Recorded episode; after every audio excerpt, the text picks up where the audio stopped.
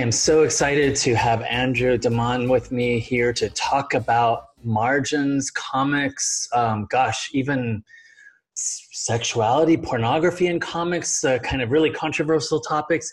So, welcome, Andrew. Thank you so much for having me. Um, Andrew, you um, are there professor uh, at Waterloo at St. Jerome's, and um, before you got there, you had a journey um, getting your, you know, into comics. Can you share that with us? Sure. Um, I, I, mean, I read them when I was maybe 14, 15 years old. Uh, and I'm from Thunder Bay, where getting comics is real hard. and it's very much like a um, um, dig through the bins, hope to get lucky, trade people, that kind of stuff enterprise. Uh, and then I, I, stopped reading for whatever reason and boxed them up uh, until I was in PhD school uh, at the University of Waterloo, where I was um, um, an American poetry expert, doing really good, winning scholarships, and just bored out of my mind. Uh, and I was going to quit. I was just like, I can't do this. There's there, there's nothing here I care about. And I went home for Thanksgiving, and I came out and I dug out my my comic book collection, and I got kind of excited about it. And I, I went back literally that Monday and asked around uh, um, my, our graduate coordinator and all that kind of thing if I could do a project on comics and they said there's not really a lot to draw from there. And sure you can try. So i, I tried uh, and we sort of made it work. And who did you was there someone there that tucked you sort of tucked under the wing of? How did or did you just carve this path for yourself? No we we, we had one professor who um, was like a comics reader uh, and he was willing to take me on uh, so long as I was kind of doing the the lion's share of the work. Um, and I brought on um, another professor who was an expert on um, otherness, uh, which was an important element of my dissertation, looking at otherness as a concept in um, comics and particularly the comics as literature movement.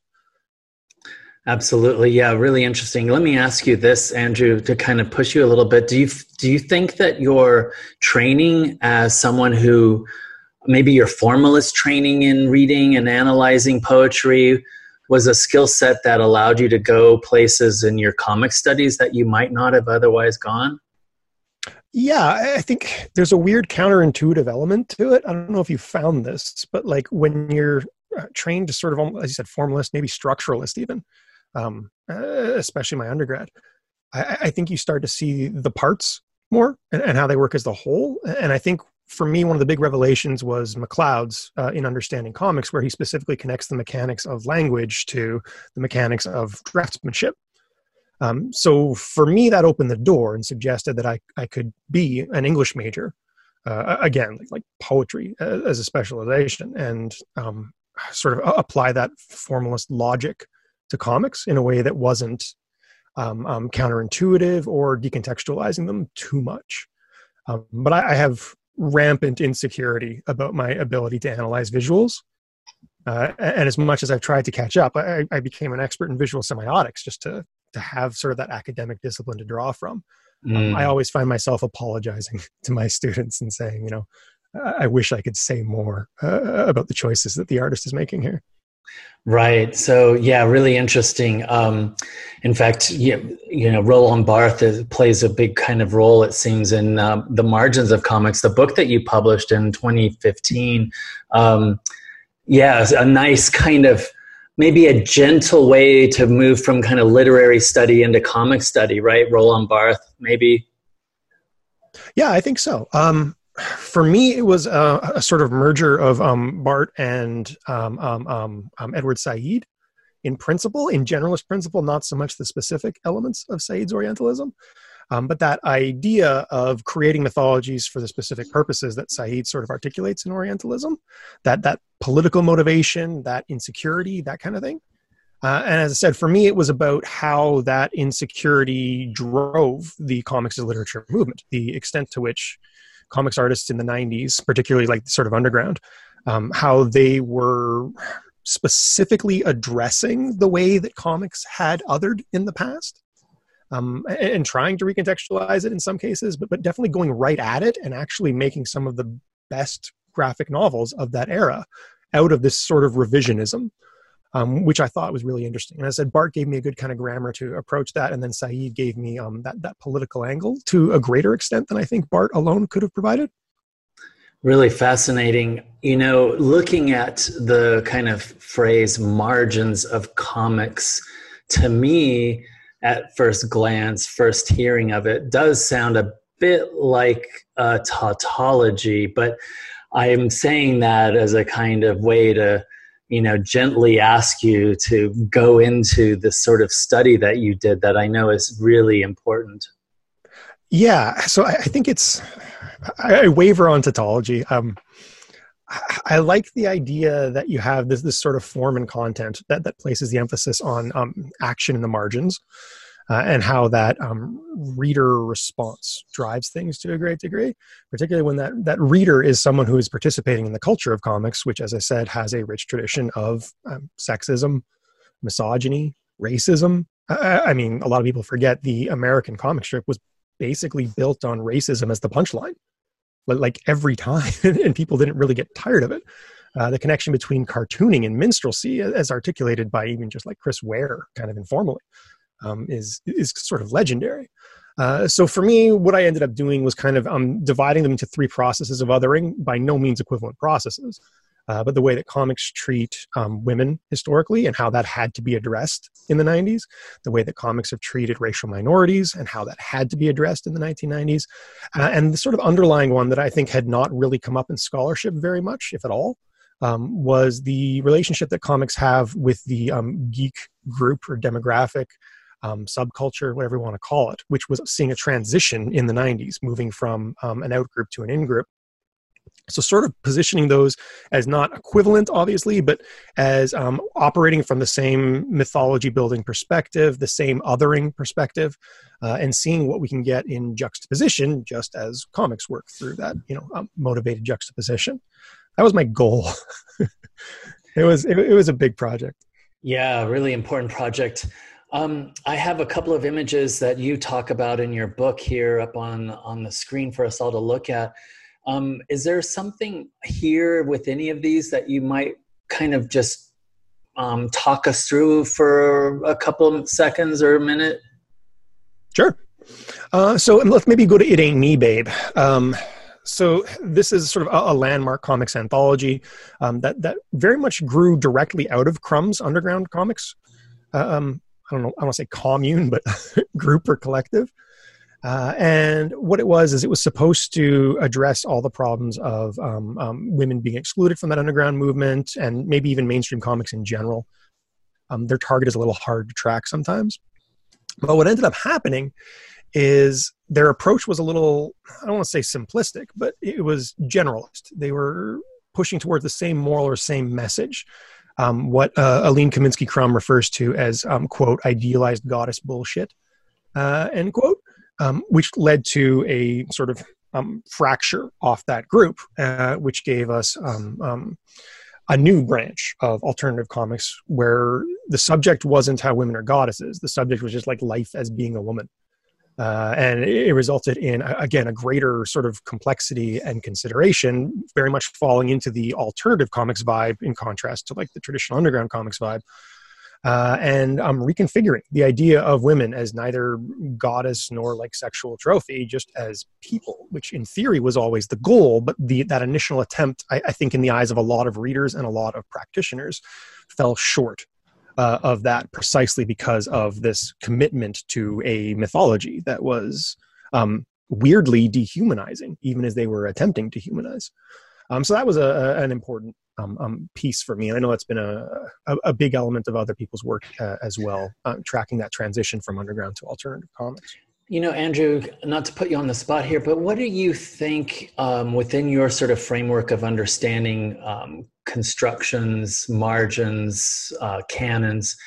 Why is it that for so long, um, you know, there was a kind of holy trinity of comics studies, comics teaching in and around Mouse, Persepolis, and Fun Home, for instance? Yeah, I, I think um, I don't know if I can make a really strange academic analogy. Uh, we compare this to like essentialist portrayals of homosexuality in media, uh, where the perception is that we know from a lot of data that like sexuality is fluid, um, but there's a sort of like political trade-off. There's a, a value to essentialism right now, uh, even though this creates a schism in, in queer studies. Uh, if we filter that, or sorry, filter that over to comics, comics wanted legitimacy uh, in the 1980s and 1990s, and here was this ready-made media narrative, which was again utter BS, which said class of '86, the big three, and meanwhile the brothers Hernandez are holding up their hands, and Neil Gaiman is holding up his hand, and everybody is like, "No, you don't fit into that narrative." Mm. Uh, and I'm working on Chris Claremont right now, and if you look mm. at early comic scholarship, mm. he's there, he's mentioned Mm-hmm. And then we commit to that narrative of the big three. And he's not 1986, right? He, he didn't debut in 1986. He didn't do his masterpiece in 1986. Um, so he gets left out. So I think a lot of this comes from, uh, again, this, this weird contextual history of insecurity mm. uh, in mm. comic studies as a field. And there's a value to it. Uh, being able to teach the big three makes, I don't know, a, a simple narrative that an undergrad class can understand. Um, but it's by no means accurate. Right. Yeah, I love that. And I love your phrase and concept of this sort of conceptual insecurity and the kind of, you know, what it constructs as a result or, you know, um, yeah, why is this, speaking of uh, X Men, the greatest X Men cover, Andrew? Uh, this, this, is a blog post I had forgotten I wrote um, maybe five years ago. So for me, what makes Claremont special is a lot of factors, uh, amongst them luck, right? Just just having 16 years to work on his pro- book, his project. He's got a giant canvas, and after a while, he gets bored, uh, and that that takes him out of a lot of the typical comics cliches uh, that we're used to. So what you're seeing in this this image right here is one of the major transition points. This is where Paul Smith comes on, uh, who is a very um, um, soft, pretty clear line, um, very humanistic artist. Um, the thing that I always point out as like his greatest achievement, which is sad because I'm being stupid, uh, he draws clothes, uh, which nobody does in superhero comics, right? Mm-hmm. They just do mm-hmm. tights. But anyway, um, so what you're seeing here is sort of a, a key transition point in X Men that ended up being a key transition point in the superhero in general, emphasizing more human stories. So that's the one element. Uh, this is also a great comic story. This is Professor Xavier is a jerk as the title, which is kind of legendary uh, and beautiful. Uh, and this is Kitty Pryde, a absolutely pioneering uh, um, female protagonist in comics, one who was neither presented as a visual sexual object mm. um, nor sort of dismissed uh, as a character. And I think that the pose you see in this image really emphasizes that. I, I realize it's a vulnerable pose, but it, it's a hero pose. It's it's her back is against the wall. She looks messed up she, mm. she doesn't look pretty. They, they allow her to be injured and mm-hmm. scratched mm. and scuffed, and her hair is out of place. These are things that sort of are, are contrary to the traditional, traditional superhero narrative. Uh, and you know she's going to do something super heroic and awesome. And then you simplify it, and it's a female character on the cover of the best selling superhero comic in the world, neither presented as, again, a trophy or as something precious.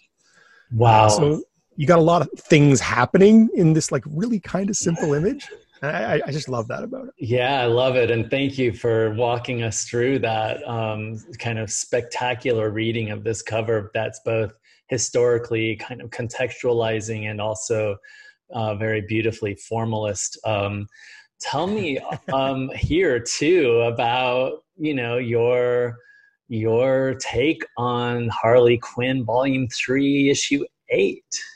Uh, this was uh, so I've been I've been Claremont for three years, like like nonstop. Yeah, I had this idea because the Harley Quinn series was out and it was really good, and I was enjoying it. Uh, and I was reading some Harley Quinn comics, and I had this idea I was going to propose for a paper, and I couldn't do it. I didn't have time, but I told a friend about it, and, and she's like, "Yeah, we should write that." I was like, "Okay." Um, so I got sucked into this by my, my co-author, um, Laura Grafton.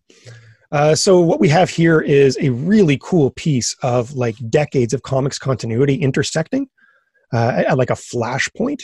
So this is one issue. All it is is um, Harley and Ivy go on a vacation in the Bahamas.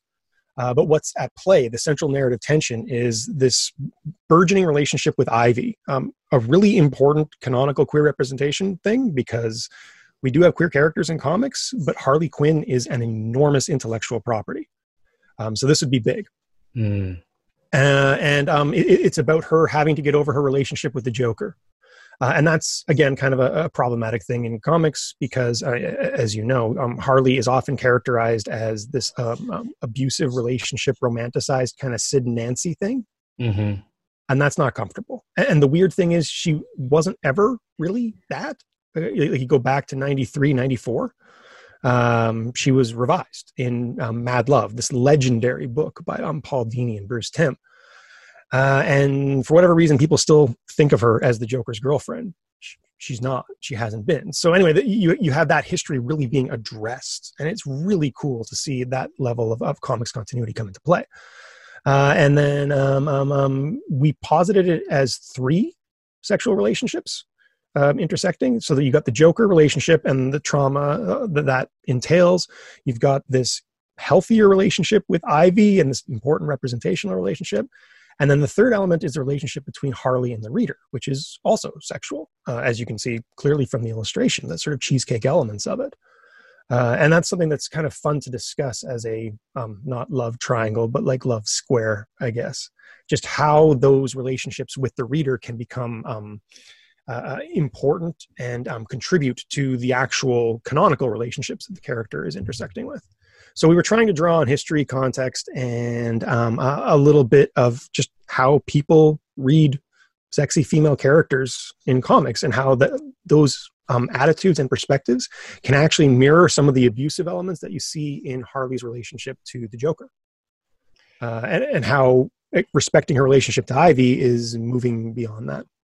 Andrew, um, I want to sign up for all of the classes that you teach on comics. uh, really incredible the way you've been walking me through this and our audience here. Um, how how do you teach comics there at the University of Waterloo St. Jerome? It's a it's a tough sell sometimes, uh, as you know. Um, I, I, think for me, one of the main approaches is uh, again to account for that visual element as best as we can. So we know that just like from your high school curriculum, your public school curriculum, that we've been trained in language, this this abstract code for conservatively a thousand hours of our lives, right? how to read and write. And in terms of the visual language, we have next to nothing for training. Uh, again, McCloud's subtitle is The Invisible Art. So I really try to emphasize that. Uh, I try to emphasize um, layouts, draftsmanship, all, all, all, that kind of thing. But for an unapprenticed audience, I think the best way I can come at it is more simply just sort of like what choices do you see on this page? What choices did the artist make? How would it work if it had been done differently? Um, I try to integrate some creator element as well. So, like, I'll have them draw me a graphic narrative uh, of their lives. That's fine. And I explain to them, I don't care about your talent uh, visually or aesthetically. I, am interested in the choices you're making and the logic behind them. Uh, and then sometimes we'll do things like a, a, a, little bit more creative as well. We'll build a historical context. Um, we'll have um, sort of in class assignments, thinking about how the panel is configured and all that kind of stuff uh, it's it's a whole lot of like borrowing from other fields you know um, cinema semiotics uh, uh, narrative fine arts painting caricature everything mm-hmm. uh, so, so you end up being kind of a mediator uh, as an instructor i think but i mean as you would know as well like the enthusiasm for it is great and, and having engaged students kind of having their eyes opened to how cool this medium is for the first time is so much fun Absolutely. I completely agree. Um, uh, so you do so much beyond or outside the classroom and your so your book uh, your books your articles can you tell us kind of you know a little bit about that space that you've been working so actively in uh, yeah I, I, think so so i think this works more on the superhero comic side than on the um, alternative comic side uh, which does have more of a foot in traditional kind of literary culture. Um, but when you're on that superhero side, you've got this really rich passion culture surrounding comics uh, and comics collectorship and all that kind of stuff. So I think that's something we can leverage as scholars. Uh, and we all do it already in some way. Like if you're writing an article on X Men, you're probably on uncannyxmen.net looking stuff up and stuff like that. Uh, and that's that's a rich database, uh, crowdsourced that community and culture you can interact with in a, in a big way is kind of great. Um, so at the CSSC, that was we knew we needed to build um, a, an academic society in Canada uh, devoted to comic scholars. That was six people when it started in the basement of U of T, uh, and all of them have gone on to be kind of awesome scholars. Uh, and now we're like a 80 member society, which is great. We have wonderful conferences. Um, Ink Alter Ego Exposed, that was just fun. being able to be a talking head in a documentary was, was a cool experience. Um, my blogging, which has largely stopped since I'm microblogging through the Claremont account now. Mm. Um, again, just trying to connect the academic perspective to the public perspective because it would be really weird for, I think, the academic perspective on comics to just gloss over that history and all the work that has been crowdsourced by comics fans over a hundred years, realistically. Um, so I'm just trying to connect those two bodies, I guess. Yeah, yeah, absolutely. Connect these two bodies. Um, also, you know, you and I both know this that as scholars, you know, we are absolutely required to be on our tippy toes best shape because, well, especially superhero comics, we in the universities in the ivory towers aren't the specialists. It's actually the the folks out there reading and who've been reading uh, comics, superhero comics forever, right? Yeah, yeah. Um, again, it's such a such a wealth that's available. Yeah, it's a sort of organic archive, living, breathing archive of scholars, right? That are, and they'll set us straight if we don't get it right. Um, I am, I really want to know about comics and passion and pornography with purpose, as the title of your TEDx is. Yeah, that was sort of the start of my shift into um, um, looking at sexuality in comics specifically, which has become a thing. I've published, I think, three articles in the last couple of years on the subject, uh, and um, uh, uh, uh, I'm teaching a course right now, like like an experimental course called um, Graphic Sexuality: The History of Sexuality in Comics. So I was really interested in what that medium has to say and what it can do in terms of sexuality. And th- this all started with Lost Girls, um, which um, myself and a few others have referred to as meta pornography. So it's it's it's a treatise on pornography, right? Alan Moore's work. He's talking about pornography. Excuse me, but he, he's doing it in a work of pornography. Uh, and that layering effect is really critical to what Lost Girls does in terms of not allowing us to intellectualize the concept entirely. Uh, like famously, his his greatest quote, uh, where he gives you the moral of the story by um, um, Monsieur Bruguière, uh, is constantly interrupted by him talking about the orgy they're in. So if you want to like cut and paste it, and, and teach it in a class, you've got all these orgy elements in between, unless you like selectively edit them out. Moore didn't want you to be able to to intellectualize. Uh, so that got me started, and then thinking about just um, the role that comics has played in sort of contextual history of sexuality and the way we represent sexuality and the way that sexuality as a concept has defined comics. Something as simple as um, the underground comics movement and the way that they use sexuality to declare their rebel nature, their deviance from the norm, and their um, um, sort of response to the comics code, uh, their, their, their angry response, and how that evolved into something much more sophisticated once we get into the alternative comics movement, where we're starting to explore sexuality as a subject because we can, because we've created this space where sexuality is expected. Uh, and thus, um, comics doing amazing things on the subject of sexuality.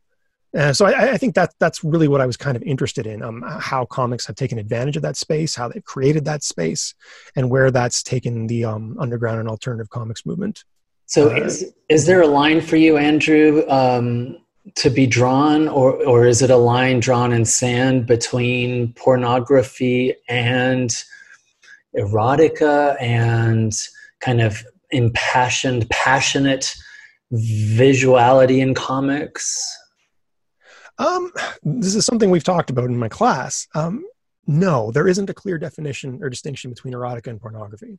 It's, it's just not. Um, for me, it boils down to um, individual subjective sense of ethics and perspective. There are things that are objectively wrong. Uh, I, I, told my students that that I, I disagree with, with, Moore's assessment in Lost Girls that uh, only the madman and the magistrate can't tell the difference between fantasy and reality. I don't think that's true at all. Uh, and I think if you sexualize certain things, you can create sort of bad social notions. And I think that's really clear just in something like the treatment of women in superhero comics, uh, which can sort of um, internalize this cultural idea uh, of, of, what a woman is. Like if, if you grow up reading comic books, what you think a woman is is radically wrong. Um, so again, I think it's individualized. I don't try to moralize. I, I, I tell them they're free to land wherever they want. Um, but I do think there are standards at play that should be at least considered. Um, but they're not generalized or broad enough for me to say what's right and what's wrong, for, for me to draw the line personally. Right, right. And we saw that dramatically done uh, pre comics code and then yeah. comics code, right? Um, so you've already mentioned this a little bit, but I want to hear about like this crazy big research program project data project that claremont run. This has been cool. I've really enjoyed this project. Um, so yeah as i said my, my, my, first comic i ever bought was claremont. It, it was x-men. Uh, i've been fascinated by it ever since. Um, so what i recognized when i was putting this project together is that it is the largest sample available of a superhero comic writer consecutively writing books. Um, Stan Lee never wrote anything more than 10 years. Claremont wrote X Men for 16. Uh, so, what that meant to me was that it was open to um, big data, data analysis, content analysis. Uh, so, the first thing we did was um, we got approval, we got some funding, we got some research assistants who could like go and count stuff, right? Uh, simple things like number of narrative captions, um, different characters' thought bubbles, but then also action based stuff. So, like, I can tell you um, uh, how many people Psylocke has killed uh, over the course of the Claremont run. I can tell you how many times Wolverine has surrendered, uh, how many times a character has had their clothing torn. Um, all things that can lead us to sort of better conclusions because a lot of the ways that we analyze comics are, um, again, coming from kind of a narrative perspective.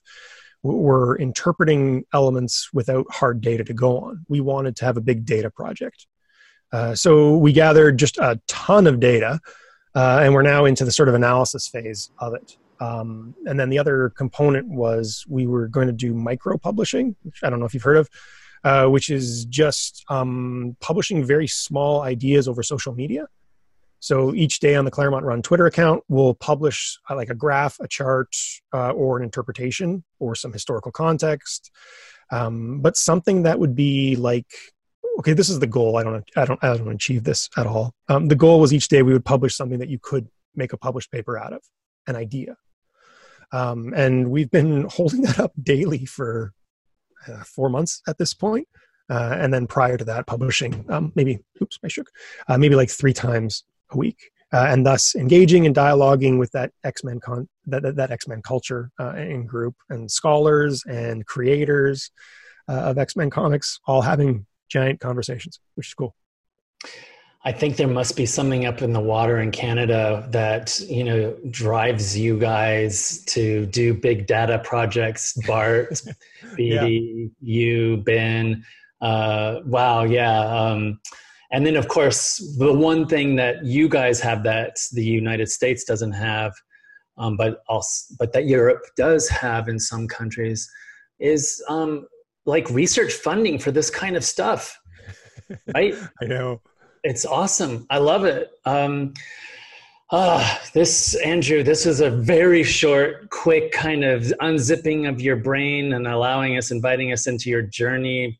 Professor andrew Deman from the university of waterloo st jerome thank you for sharing with us. Thank you so much for having me. I really appreciate it